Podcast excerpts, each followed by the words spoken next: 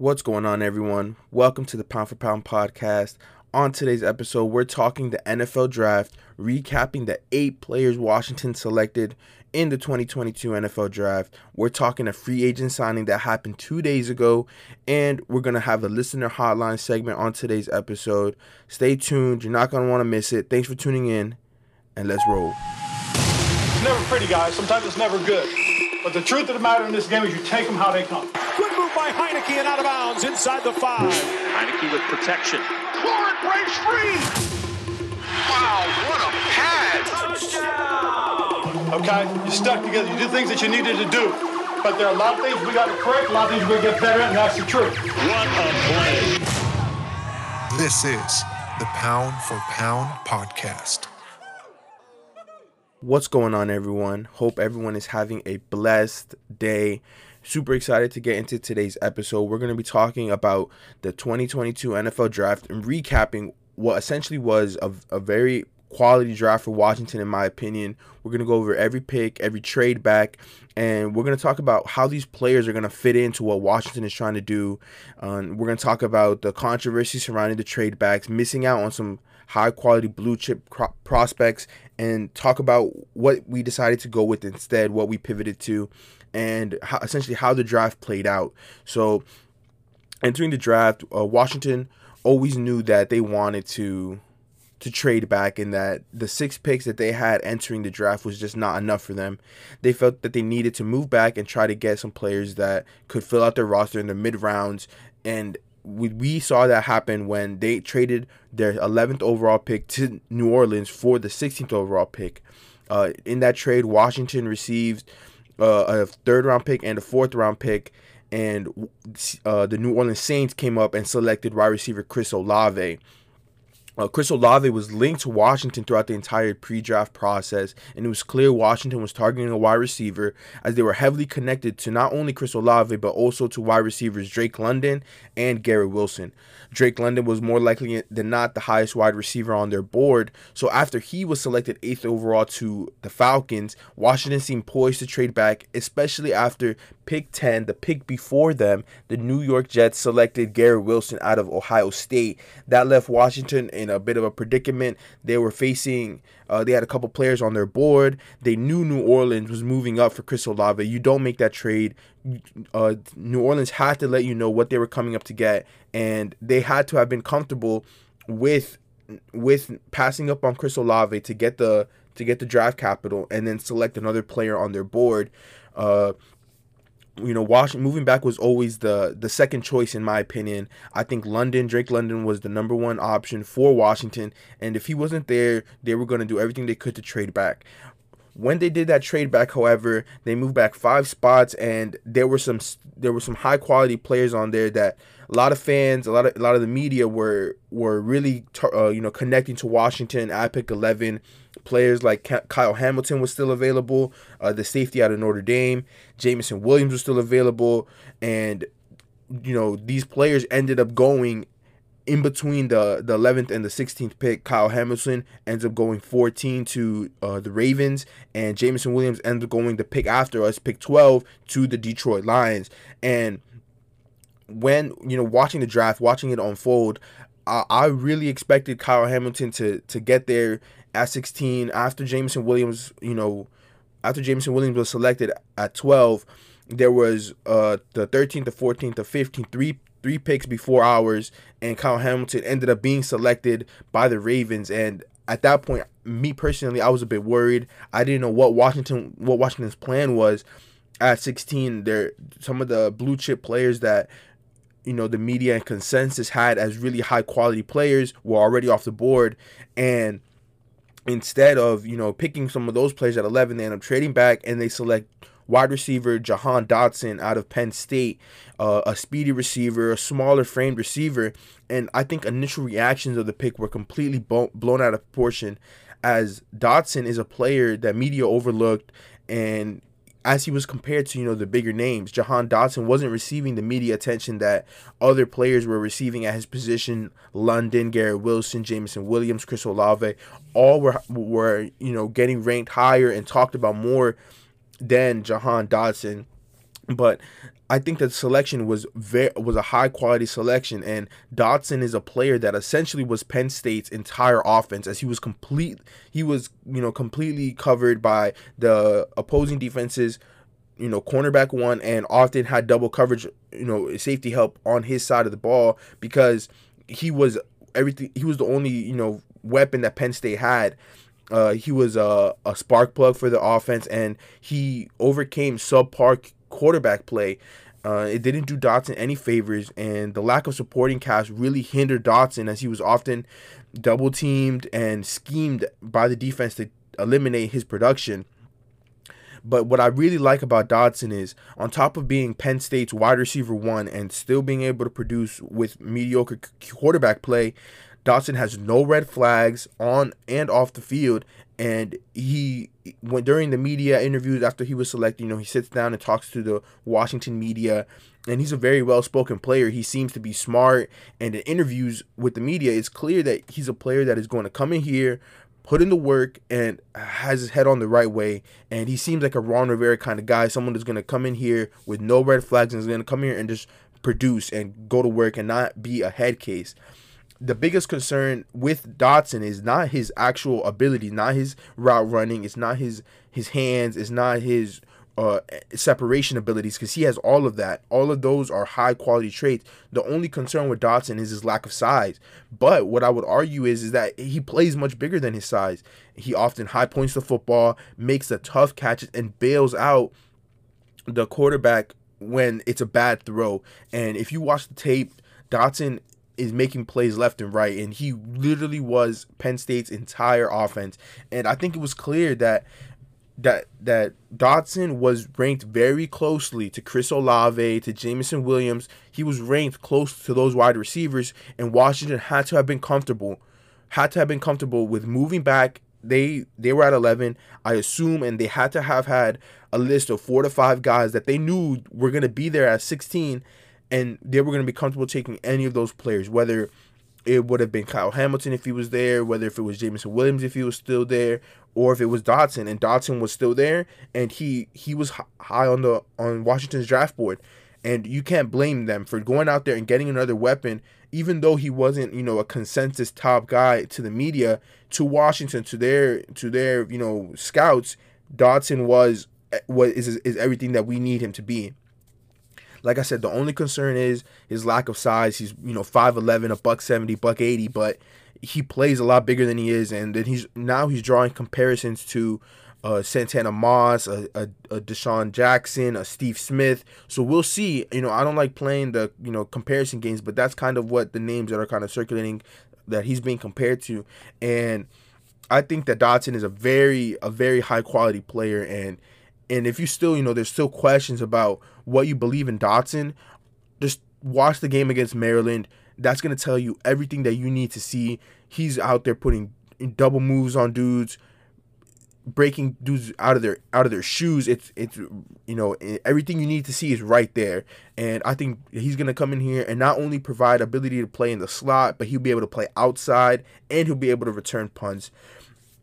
I think that the initial reaction of the pick was were really mixed, and I'm not gonna sit here and act like I knew everything about Dotson, and I you know figured he'd go after the big names, which he did. But he's still a solid receiver, and he's doesn't he doesn't have to do anything flashy. He's gonna be able to get moved around with Scott Turner. Our offensive coordinator is gonna put him in the slot, put him outside, and he's going to be able to get the ball in his hands and make plays. And that's really what we need. The Dotson excels at run after the catch, and he's going to give us another element to our offense that we just don't have. Terry McLaurin isn't the best run after catch player, and he's not really that great at putting double moves, but Dotson can run after the catch, has the double move ability, and he has amazing hands. He has rarely drops the ball I think all last season he had two drops, and I think that that's what Washington really needs is someone that's going to come in here and be able to produce, and not going to have to. We're not going to have to you know mold him and try to get him touches, you know, as he's like learning along the way. He's going to be able to get grasp of the playbook quickly, and then just go out there and, and, and produce. And I think that was the plan all along to get Terry McLaurin, someone to take the to take the workload off of him and to give him some help. Last season, Curtis Samuel was non-existent. I know they're hoping this year that Curtis Samuel is going to be able to come back and produce, but we're doing everything we can to surround Carson Wentz with some more weapons. And now that leads us to the second pick. The second pick in the draft, Washington selects Phidarian Mathis, a D lineman from from Alabama. And throughout the entire draft, throughout the eight picks, this was my least favorite pick of the entire of the entire draft haul. I believe that Mathis will play a role for this team year one, but there were other players on the board that that I believe could have been a bigger help at our weakest position. And I think our weakest position as it is right now is is linebacker, and it still is linebacker because we didn't go, we didn't draft a linebacker at all in the draft at all. And throughout the entire offseason, linebacker seems to be the biggest need for us. I think Nakobe Dean, who fell out of the second round into the third round, was a player that we could have used at, at linebacker. And you know he did slip because of his size, and I don't. I just. I just think though that regardless of his size, at the second round, Nakobe Dean was you know could was looked at to be a first round player. At the second round, I think that's a risk you can take, especially how thin we are at linebacker. As of right now, we have uh, Jamin Davis, our first round rookie last year, playing a weak side linebacker, and then Cole Holcomb uh, playing strong side linebacker, but we're still without our middle linebacker. I think now the plan is for Cole Holcomb to play middle linebacker, and and and here is another thing I want to point out is that we aren't rarely in our base defense. We usually we're always in a nickel now, especially because you know offenses now are putting on putting so many receivers on the field that we're never really in base. So we're never going to need to have three linebackers on the field. So I think what Washington is saying is that they're going to be okay with just Cole Holcomb and Jamin Davis on the field. And then we're just going to, you know, just have the depth behind them and i think that's that's an okay it's okay but i still think that the depth behind those guys is really thin i mean you're looking at a situation where if one of those guys get go goes down and gets injured we're gonna have to start David Mayo at linebacker, and he he's just not athletic enough, and he he's not fast enough. And I don't care how smart of a player he is. It's just when he's on the field, our our defense is worse, and we needed someone to to come in and fill that that linebacker two role. But back to Mathis, I think Phidarian Mathis is gonna slide into defensive tackle three and rotate, and eventually start next season after Daron Payne leaves in free agency you know, the the rumors are that Daron Payne is not being considered to be re-signed as of right now, and this is more likely than not his last season in Washington. So I think that this pick was more so, uh, let's get our guy, let's get a guy now. Um, we're not going to be able to get a quality defensive tackle later, and we're just going to have to roll with what we got at linebacker. And Mathis is considered to be a one to two down lineman, and that he isn't a polished pass rusher I, I would have to agree with that. He did have nine sacks, but there these were mostly like on second effort plays where the quarterback's holding the ball or the fir- or the first guy you know forces uh the quarterback to step up and then Mathis is there to clean it up. I, I do believe that though with proper coaching he can complement what we have nicely with Jonathan Allen and Daron Payne and he will make splash plays. We're looking at you know a situation where we lost both of our defensive tackle depth with Matt Ioannidis and Tim Settle. Tim Settle leaving to Buffalo, and then um, Matt Ioannidis leaving to the Panthers, and you know, Ioannidis played sixty percent of the snaps last year.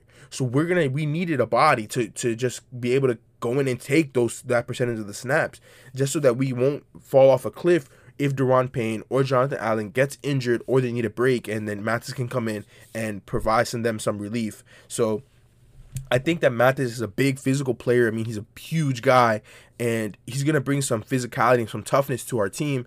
I just think that there were some other players that at a at more positions of need, but that's not to say that defensive tackle is not a, a huge position of need either.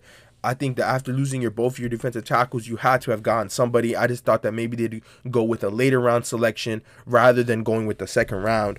But that's just my opinion. I think Mathis is going to be a solid player for us, and I think you're going to see this throughout our entire draft that these players are really safe. They're high floor, maybe not the highest ceiling, but I think the plan is evident that with Ron Rivera and this team, they're aiming to win 10 games, and they're going to do everything they can to win 10 games. So that's just my opinion. I think Mathis is going to be solid, but there were other players that I would have liked to have seen to us take rather than him in the second round moving on to the third round, this is the the first pick that Washington received from the trade with New Orleans, and Washington drafted running back Brian Robinson Jr. from Alabama, and we knew Washington was interested in adding a running back.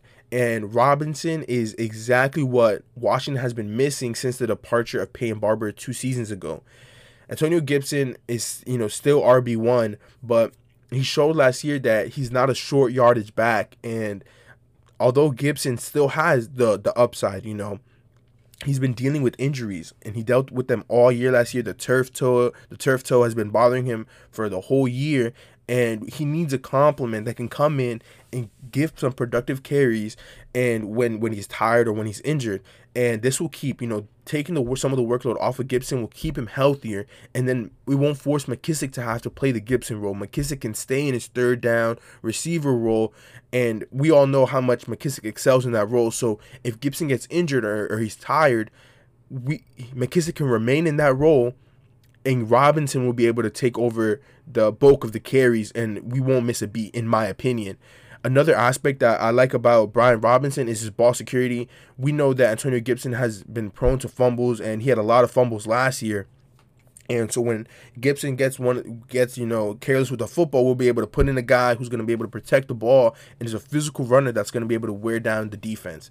Gibson, you know, had a lot of fumbles, and it's something that he needs to clean up. And I think Robinson is going to be able to push him to not only get better, to protect the ball more as well. And Robinson is a player too that doesn't have a lot of you know you know wear on his on his tires if if you know what I mean. He he had to wait for his turn at Alabama. He he wasn't you know didn't just get inserted in as a freshman or as a sophomore to to get the workload of, the workload of carries he had to sit behind Damien Harris, who eventually went to went on to the NFL with the Patriots, and then he had to sit behind Najee Harris two seasons ago. As after Harris went to the NFL to the to the Steelers, he then got the first, the full workload, and you got to see exactly the kind of player that Robinson is. So with Robinson, you get a high quality player that has been coached well, that can complement what we already have in the running back room, and you get your short yardage runs that we desperately missed once Peyton Barber left. And I think he was just a, a great pick in my opinion. I think Robinson is really going to really help our offense stay consistent because as we saw last year when McKissic left the lineup, our offense was anemic. We could not move the football. And I think having another guy in here that's going to be able to complement Gibson and McKissic is going to is going to be exactly what we needed. I think that what the biggest the biggest you know key point that we can take out of this selection is that Jaret Patterson is probably more likely than not um not gonna be in the rotation anymore. He was our third down back and you know he went undrafted and it was a great story, but I just think that he didn't provide enough spark. He was just an okay running back and I think that he's made a place for for himself, but I think he's just going to bounce around at this point.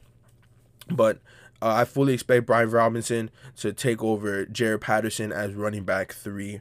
I just think it was a great pick. Robinson is going is someone with some upside too. You know, he can if if Gibson doesn't turn out to be what we want and we don't resign him to a long term deal. And you know what it is, the running back. It's it's tough to pay a running back because they there's so much wear on their bodies and they get hit so much that it's hard to pay a running back big big money. And I think Brian Robinson can eventually surpass Gibson if Gibson ends up leaving in free agency or it just doesn't turn out. Because remember Gibson is a wide receiver converted running back and he's still learning the position. So I think that, that Brian Robinson adds some security to this running back room especially in the long term you know, we're gonna have him for about four years at bare minimum. And McKissic's on a short term deal. Gibson's approaching his free agency soon, so I think he that he just provides another body that's gonna be able to stay here and be able to learn and produce with some guys in front of him. Now, now that's the first the first half of the draft. Now the back half of the draft, Washington made some other moves with their first um, fourth round pick from um, uh, this is their own the, the, their first personal for, fourth round pick. This is the pick they already had. Washington drafts Percy Butler, safety out of Louisiana. Washington needed depth at safety. Deshazor Everett most likely done in Washington and in the NFL, honestly. And Butler provides help in the safety room and on special teams, where he excelled at Louisiana. He was the gunner at Louisiana, really athletic guy. He's built like a corner, even though he's a safety, so he's really quick and they needed they they just needed help in their in their three safety sets because as of right now Butler is going to compete for third safety duties with Jeremy Reaves and Darrick Forrest. And Butler is considered fast, a good hitter, but he's also very raw. There's there's times where he flails on the on tackles, misses completely, and and and and here's what I'm gonna say. Washington likes players that are tested at big programs, but Butler played at a smaller school. I think that his measurables, like his physical his physical ability and his physical traits is what really enticed Washington.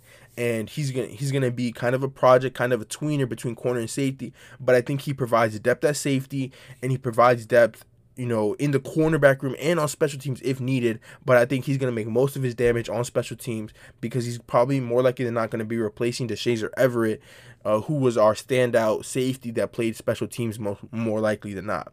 Um, then with the next fourth round pick. Now, this was the fourth round pick that Washington received in the trade with New Orleans. They traded that pick again with the Panthers to get two fifth round picks.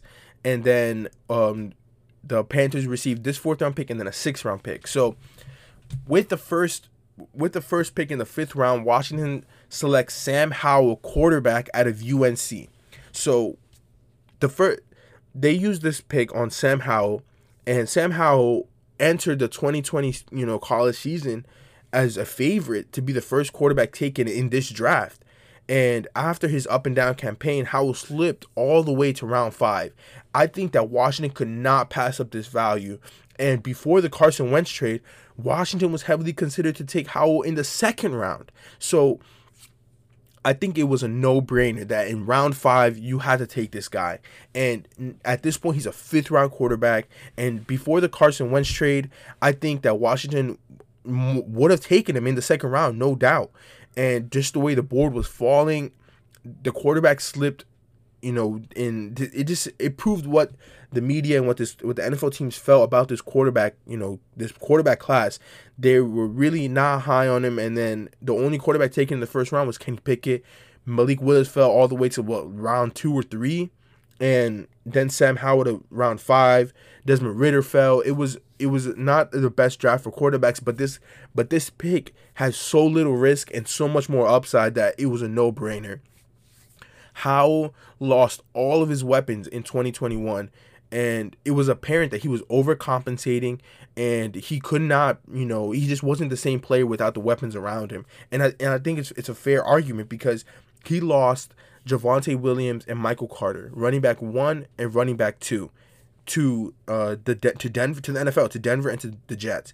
Then Dyami Brown and Dazz Newsome also went to the NFL. Dyami Brown, you know, drafted to us, and Dazz Newsome went to the, the Bears. So he lost running back one, running back two, wide receiver one, wide receiver two, all to the NFL, and he had to make it happen with you know, in a very critical campaign for himself where he was trying to boost his draft stock and he fell flat.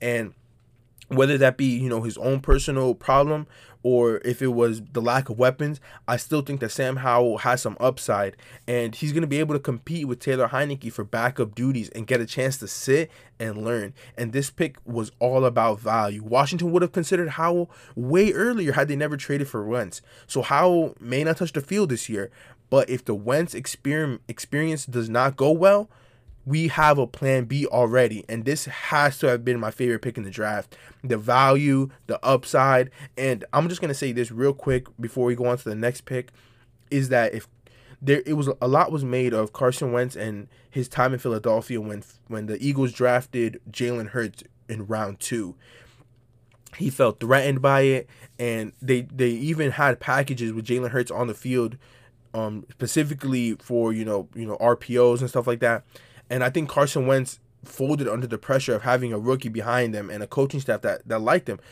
The coaching staff, however, in Philly, never the plan was never to for Jalen Hurts to actually actually start and be the starting quarterback. He was just supposed to be the insurance pa- policy when Carson Wentz got hurt, and Carson Wentz didn't see it that way. And we all know what happened. He folded under the pressure, and that's why he ended up in Indianapolis.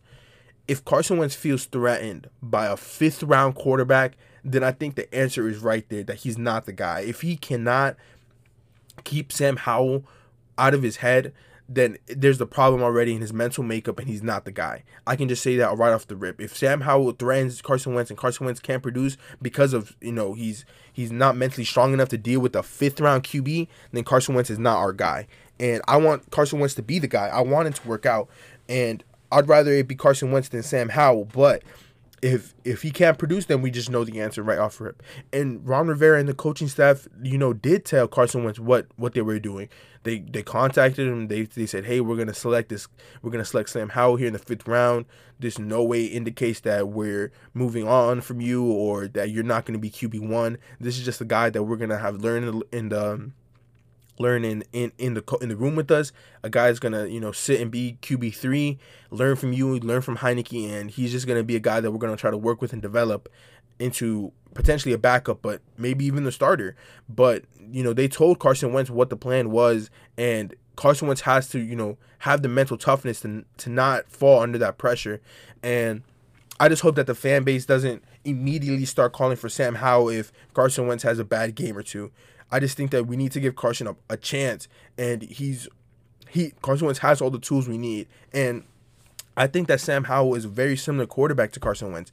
The the Sam Howell has a cannon, and so does Carson Wentz. So I think that the their play styles are very similar, and you know Sam Howell really developed as a as a dual threat QB, especially after this past season where he ran for a ton of yards at UNC. So I think Sam Howell is going to sit and learn, and he's excited to be here too. And I'm excited for him to be a part of this team because he can be a long term answer, especially if he sits and learns for a little bit, or he can just be a, a high quality backup that we can rely on once Heinicke has moved on and once Wentz has moved on, if Wentz is not the guy. Going on to the fifth round, now there's a, uh, three more picks. I'm gonna try to go through these really quickly, trying to get a, a quick episode in here. Round five, we select Cole Turner, tight end out of Nevada. Cole Turner is a big target and was a wide receiver converted into tight end. And I have been wanting to add to the tight end position all off season, especially after we lost Ricky Seals Jones to the Giants. You know, Ricky Seals Jones played a, a huge role for us as our tight end two, eventually our tight end one. And Cole Turner will be able to compete with Sammis Reyes for tight end three duties, but he will be able to develop his raw ability, potentially and potentially become a, a, a red zone target for us. Washington seems to like the project tight end as Logan, you know, Logan Thomas was a quarterback turned tight end, and Sammis Reyes is a you know international pathway player who you know never played football before he came to the NFL, and now they have Cole Turner, a tight a wide receiver turned tight end. I think Washington likes the project tight ends as they come with good athleticism and they c- can create mismatches when they're covered by safeties and linebackers. I think Cole Turner is was a solid pick, and he's one of Carson Strong's favorite targets in Nevada. And Washington has to love his upside. The tight end room now has some big targets. I mean, Logan Thomas, John Bates, Cole Turner, and Sammis Reyes are all big dudes, and we know that Carson Wentz loves to throw to the big tight ends. So I think that Washington really established their tight end room, and I think that now the the positioning is going to be Logan Thomas, tight end one.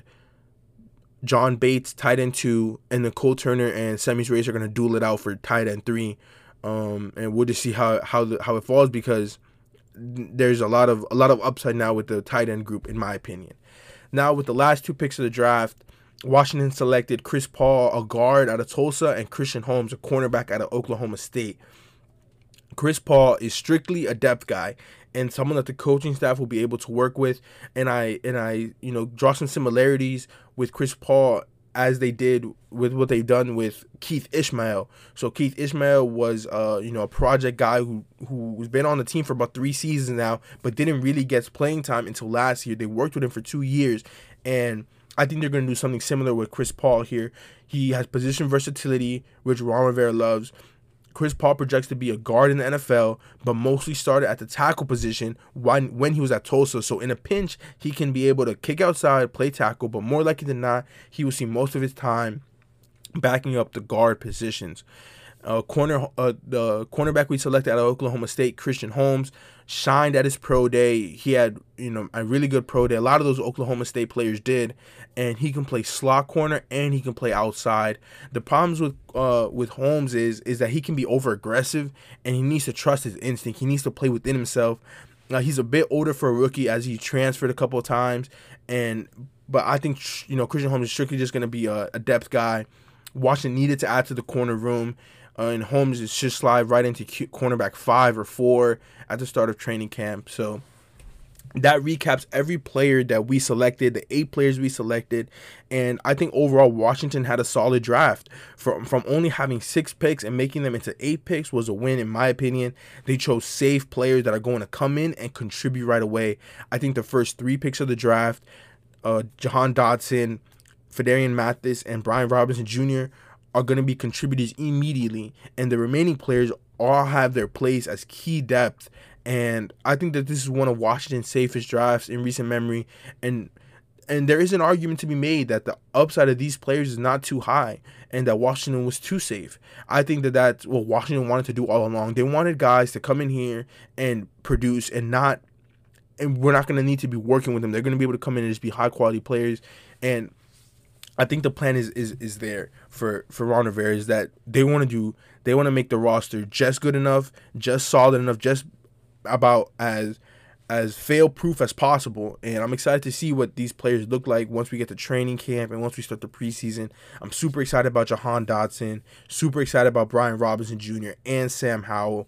I think and and Cole Turner. Matter of fact, I think Cole Turner has some upside, and that once we get into the red zone, we can have you know, we can get into like a bunch formation. I mean, not a bunch formation, get into a heavy set with all three tight ends on the field and run some play actions, get those guys into some mismatches with some linebackers and safeties, and have Carson Wentz throw them some fades and let them high point the football. And I think there's a lot of a lot to like about this draft, and I think that Washington did did exactly what they said they were gonna do. They were gonna add picks, they were gonna select high quality players, and they were gonna get the players that they felt were going to come in here and be able to contribute right away. And like I said, I'm excited to see what these players all look like. So that's a recap of the entire 2022 NFL draft. Uh, you can go ahead and click the link, the SpeakPipe link, to leave the show a voicemail. Let me know how you guys feel about the draft, what you guys think, what we did, what we could have done better, what Washington did, and how, just how you feel. Who's your favorite player? Who's your favorite pick? The least favorite pick? Let me know all that. Hit the link in the bottom of the description, speakpipe.com voicemail. And lastly, before we wrap up the show today, oh well, two more things before we wrap up the show. Uh, we're gonna talk about a recent signing that we did right after the draft. Washington signed former Steeler guard Trai Turner to a one-year deal worth three million dollars. Trai Turner is a five-time Pro Bowler and a player that Ron Rivera and the coaching staff know very well because Turner started five straight seasons with Ron Rivera in North in, in with the Carolina Panthers. And I know I'm getting kind of tired of it too, you know, all these signings of the ex ex Panther players, but it is what it is and he's a good player and once again Turner has position flexibility and can play guard, can play center. He's going to compete with Wes Schweitzer for the starting guard spot and he's going to be able to be a good backup for Chase Roullier at center because you know Roullier is coming off of a season-ending injury, so he should be ready to go by training camp. But Trai Turner provides that that flexibility and that strong depth, and I think it was a high quality st- signing. Washington now restocked their offensive line after you know they lost Ereck Flowers and they lost Brandon Scherff. I think that the signing of Trai Turner is good. The, that we're going to be able to put on whatever combination of five it is, whether it's Wes Schweitzer, whether it's Trai Turner, what whatever the, the combination is. I think that we're going to be happy with the five guys that we put out there to start for us, and then we'll be confident too in the depth behind them. We could be looking at a situation where we have re- two really good, you know, starting uh, caliber players that can start for us in a pinch in Trai Turner at the guard and center position and Cornelius Lucas at the tackle position, players that can start on other NFL teams, they're going to be backups for us. So I think that's a good position to be in. And then that's not even, you know, mentioning Saahdiq Charles, a, a third year player who's been working with with the coaching staff trying to develop and who you know, don't leave him out. He could be a dark horse to start at one of the guard spots uh, depending on how it unfolds during training camp. And I think it was just a, a good signing, and is, is there's some upside, you know, and and Turner didn't play the best in in Pittsburgh. That's why he was, you know, not re-signed. But I think that he can come in here and produce, especially with a coaching staff that knows him and knows his skill set already. So, I just want to finish up the show doing a uh, doing a listener hotline segment. We're gonna have a uh, we're gonna have a call coming in, a voicemail from the show, and we'll wrap up the show after that. So I just want to thank you guys one last time for coming in and listening to the show. Appreciate everyone, and let's get right into the call.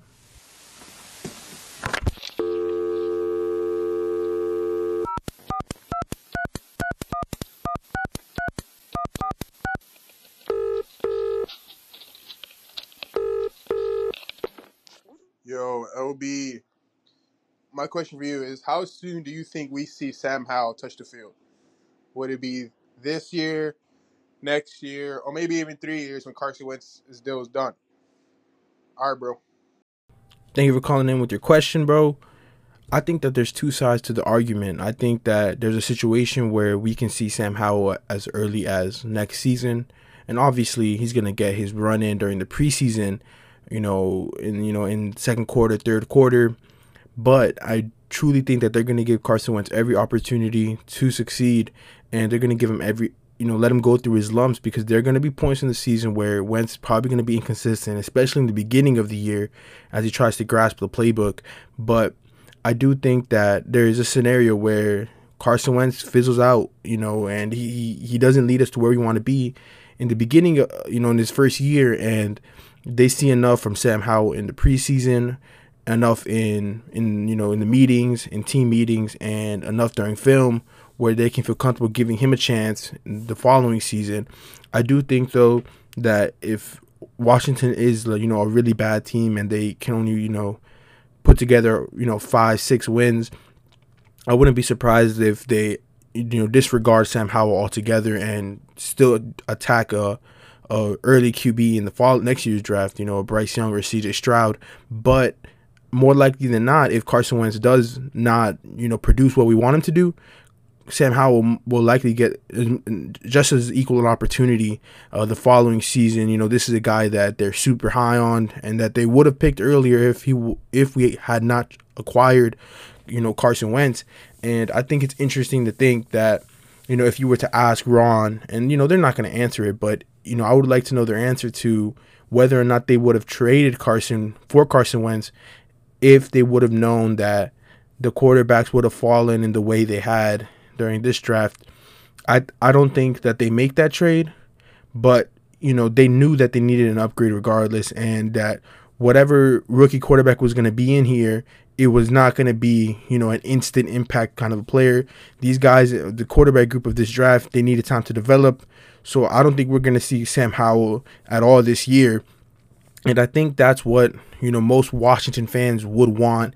You know, I can't speak for everyone, but I do want Carson Wentz to succeed and you know, Sam Howell is okay, but you know, how much how good can he really be? You know what I mean? We've seen what Carson Wentz is as a quarterback in the last two seasons, but you know, Carson Wentz has played at an MVP kind of level, and if he can, you know, even recapture 80 to 90% of that, 70% of that, I think he's our guy moving forward, and I wouldn't want to see Sam Howell. So I would assume that he's not going to be on the field at all this year, and more likely than not, we'll, we'll get all we're going to see from him this year is preseason ball, and that'll be it. And he, more, more likely than not, he won't even dress for game days, in my opinion. But we'll see what happens. Thanks for calling into the show. And with that, we're going to wrap up today's episode. Thank you for listening to the podcast. I hope everyone is staying safe out there. Uh, the football season is going to start, you know, ramping back up once we get into voluntary OTAs. Then we get into, you know, actual, you know, uh, training camp. Super excited to see how these guys are going to go out there and compete, see how these rookies come in. And we'll leave it at that. Thanks for tuning into the Pound for Pound podcast. I'm your host, LB. Stay tuned for t- next week's episode, and I'll talk to all you guys very, very soon. It's never pretty, guys. Sometimes it's never good. But the truth of the matter in this game is you take them how they come. Good move by Heinicke and out of bounds inside the five. Heinicke with protection. Florent breaks free. Wow, what a pass. Okay? You're stuck together. You did things that you needed to do. But there are a lot of things we got to correct, a lot of things we got to get better at, and that's the truth. What a play. This is the Pound for Pound Podcast.